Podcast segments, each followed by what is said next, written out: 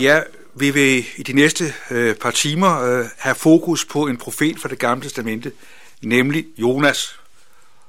Og det hænger sammen med, at vi gennem Jonas-bogen får en fantastisk beskrivelse af, hvem Gud er, hvordan Gud vil frelse og gribe ind i menneskers liv.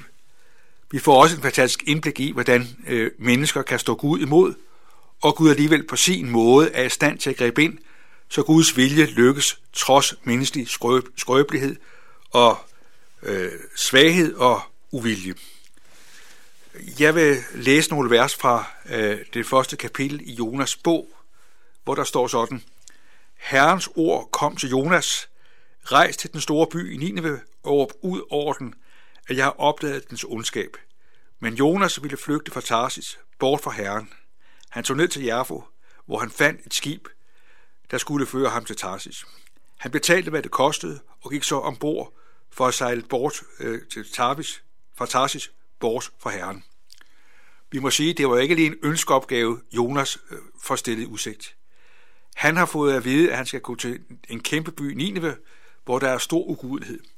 Og der skal han altså fortælle, at deres ondskab er noget, Gud har, har set. Så man kan sige, at Jonas har forestillet sig, at det var en opgave op ad bakke med stor vanskelighed, store modsætninger, og han kunne komme ud i store problemer. Derfor synes jeg godt, jeg kan forstå, at Jonas øh, siger, det er ikke mig. Han vil gerne trække sig. Han ønsker at øh, blive fri for den opgave. Og så tager han det initiativ, at han øh, giver sig ombord på et skib for at komme mod Tarsis. Fordi han vil væk fra Herren. Men Gud er ikke færdig med Jonas, selvom Jonas han øh, er parat til at opgive denne opgave. Vi hører, at øh, Gud sender en kæmpe storm over havet, og det skib, som Jonas er i, er ved at gå, gå, gå ned. Og de mennesker, der er på, på, øh, på, på skibet, de bliver dybt rystet, og de begynder at, at, at bede om, at Gud må gribe ind. Så finder de ud af, at Jonas han er, ligger og sover nede i, i lasten, og han bliver vækket. Og Jonas han må ud af sproget og sige, at øh, han er et menneske, jeg frygter Herren, øh, og han, øh, han siger, at han, øh, han er den, som ikke ønsker at gøre det, Gud vil. Hvad er det, du har gjort? De vidste, at han var på flugt på Herren, for det havde han fortalt dem. Jonas ser altså ikke særlig godt ud. Han må indrømme, at det, han er gang i, det er fuldstændig forkert, og det er katastrofalt. Han er næsten skyld i, at de mennesker, der er ombord på skibet, vil drukne. Disse mennesker på skibet, de er egentlig sympatiske mennesker. Det er mennesker, som egentlig ønsker at skåne Jonas. Og de prøver efter bedste evne at sejle mod land. De øh, gør alt, hvad de kan for at skåne Jonas. Jonas han siger, øh, tag mig og kast mig i havet, øh, så I får havet til at falde til ro. Jeg ved godt, at det er min skyld, at denne orkan er kommet over jer. Men disse mennesker, de øh, har altså en forståelse øh, for Jonas. Da de så oplever, at øh, deres forhavende at sejle mod land ikke lykkes, så giver de efter for Jonas, øh, øh, ja ikke ønske, men Jonas øh, udsagn om, at de er nødt til at kaste ham over bord. De tager så Jonas og kaster ham i havet, og havet holdt op med at rase. Og der sker der altså det øh, fantastiske, at de mennesker, som ikke kender Gud og ikke tror på Gud, de bliver gennem mødet med Jonas klar over, at Gud er til. Der står til sidst i kapitel 1, at de begrebet af stor frygt for Herren, de bragte slagtoffer og aflagde løfter til Herren. At øh, selvom Jonas havde droppet alle ønsker om mission, så ser vi altså, hvordan Gud alligevel er i stand til at lade sin mission lykkes. At de mennesker, der var på det skib, som ikke kendte Gud, de bliver alligevel mødt af Gud. Øh, Jonas aflægger ikke det glimrende, fantastiske vidensbyrd. Han må nærmest undskylde og beklage, at han er hebræer, at han har bragt dem ud i ulykke. Men på den her mærkelige og bagvendte måde, der bliver der aflagt et vidnesbyrd om Gud. Og sådan tror jeg også indimellem det er for os, at vi som kristne kan være grebet af frygt og angst. Vi tør ikke være ved, at vi, at vi tror på Gud. Vi er bange for modstand, for agt og vanskeligheder. Og så kan vi nogle gange godt skjule det, at vi tror på Gud. Vi kan dække os, og så er Gud alligevel den, der griber ind og lader sin gerne lykkes. At Gud er den, der ville disse mennesker godt. At selvom Jonas øh, vender ryggen til Gud, så har Gud ikke vendt ryggen til de mennesker. Og Gud er altså den, der på sin mærkelige måde griber ind og bruger Jonas, hvor han slet ikke selv havde tænkt, at han kunne bruges i Guds hånd.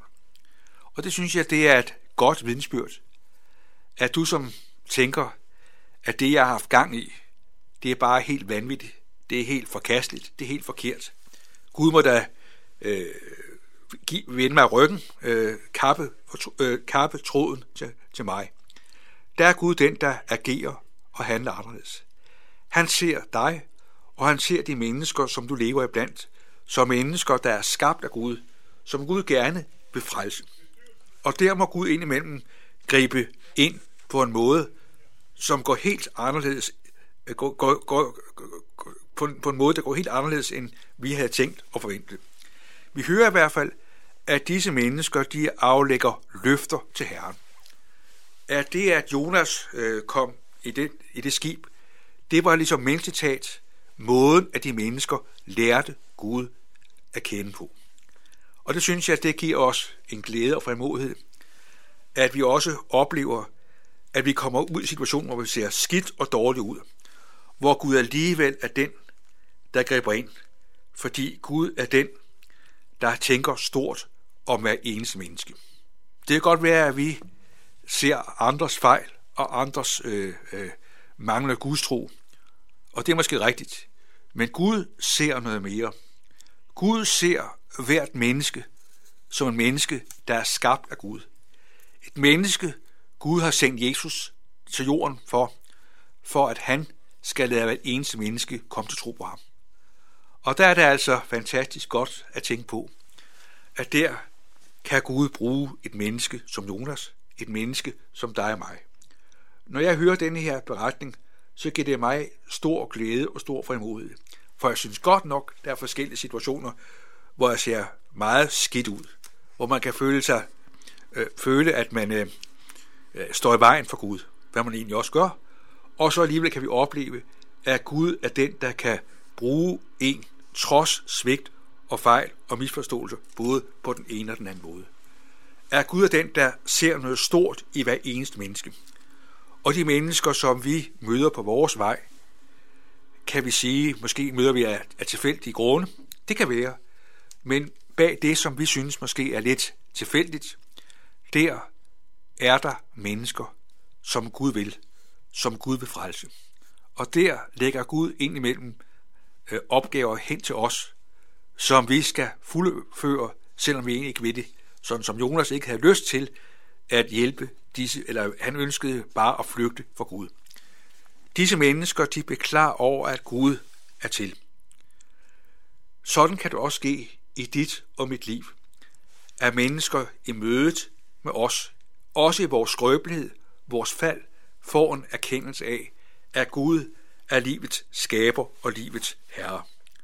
Sådan er Gud den, der lægger tingene øh, til rette. Ikke som vi havde tænkt det, ikke som vi havde øh, forestillet os det, men sådan som Gud er i stand til at nå hver eneste menneske. Jeg tror, vi alle sammen oplever, at vores liv kan være vanskeligt. At vi kan stå over for mennesker, vi har det svært med. Vi kan stå over for et arbejde, vi ikke rigtig lykkes med. Hvor vi ligesom har ønsket om at flygte og trække os. Der er det vigtigt, at vi lægger det frem for Gud. Og lader Gud gribe ind, sådan at hans vilje kan få lov til at blive til virkelighed, for det kan blive til glæde og velsignelse, både for os og for de mennesker, vi lever iblandt. At Gud var altså den, der havde frelsestanker for disse mennesker, der var, der var og var for skibet, og sådan har Gud også Øh, tanker for de mennesker, du møder i dit liv og din hverdag. At her tænker Gud med et andet perspektiv. Han vil, at mennesker skal frelses. Og her er evangeliet er Gud altså afhængig af skrøbelige og svage tjenere, der ofte går andre veje, end dem Gud lægger til rette. Og så er Gud alligevel i stand til at gribe ind og rette de kroede veje ud, som vi har, har vanskeligt gjort ved. Lad os glæde os over, at du og jeg får lov til at være i Herrens hænder, også når vi gør noget, som er helt hen i vejret. Der er Gud den, der griber ind. Må Gud derfor velsigne dig og mig til, at vi til stadighed vender os til Gud og indrømmer vores svigt og vores brist og vores manglende omsorg og kærlighed over for andre mennesker. Vi er ofte optaget af vores egen selvoptagethed, vores egen lykke, vores egen planer. Men Gud er den, der vil, at hans vilje skal lykkes. Og der kan vi sige, at Gud er sårbar. Gud er skrøbelig. Gud er afhængig af os mennesker. Tænk, at vi har en Gud, der er så stor og almægtig, at han kan og vil og magter at bruge os, som hver ser har en skæv eksistens. Tak, det er fantastisk at tænke på, at Gud ikke er afhængig eller bruger vellykkede tjenere, der kan alt. Men han er afhængig af mennesker, der er skrøbelige, og mennesker, som øh, har svært ved at forstå Gud. Men sådan er Gud. Gud ser dig, og han ser de mennesker, du lever i blandt, som mennesker, han brænder for, fordi hvert eneste menneske ligger i Guds hjerte. Gud har en tanke, Gud har en plan om, at hvert menneske skal lære livets herre at kende. Og her er Gud altså, har Gud altså ingen fine fornemmelser. Han kan altså godt lade det, der ser ud som en, en, en mislykket aktion, blive til en aktion, der fører til frelse. Sådan var det for de mennesker, som var i skibet. De mennesker, de øh, blev mødt af Gud gennem Jonas, selvom Jonas agerede fuldstændig vanvittigt. Sådan tror jeg, mange af os har oplevet det, at Gud har brugt os, hvor vi så værst ud, til alligevel at vi gør sin vilje. Lad os takke og bede. Himmelske Far, vi takker dig, fordi du ikke er afhængig af perfekte og vellykkede tjenere. Tak fordi du er den, der er i stand til at lade din frelsesvilje virkelig gøres gennem os. Vi takker dig for det fantastiske vidnesbyrd om Jonas. At Jonas, som var på flugt fra dig, alligevel bestanset, bebrugt af dig, sådan at mennesker lærte dig at kende. Det beder vi om måske i vores liv. Og du ser, at vi måske også skal have det som Jonas, at vi synes, at alt øh, ser fuldstændig håbløst og vanskeligt ud. At vi ikke selv kan se nogen fremtid. Der vil vi bede dig om, at du på, på ny og på ny må give os frimodighed og bruge os på en måde, så dit navn bliver æret og herliggjort. Amen.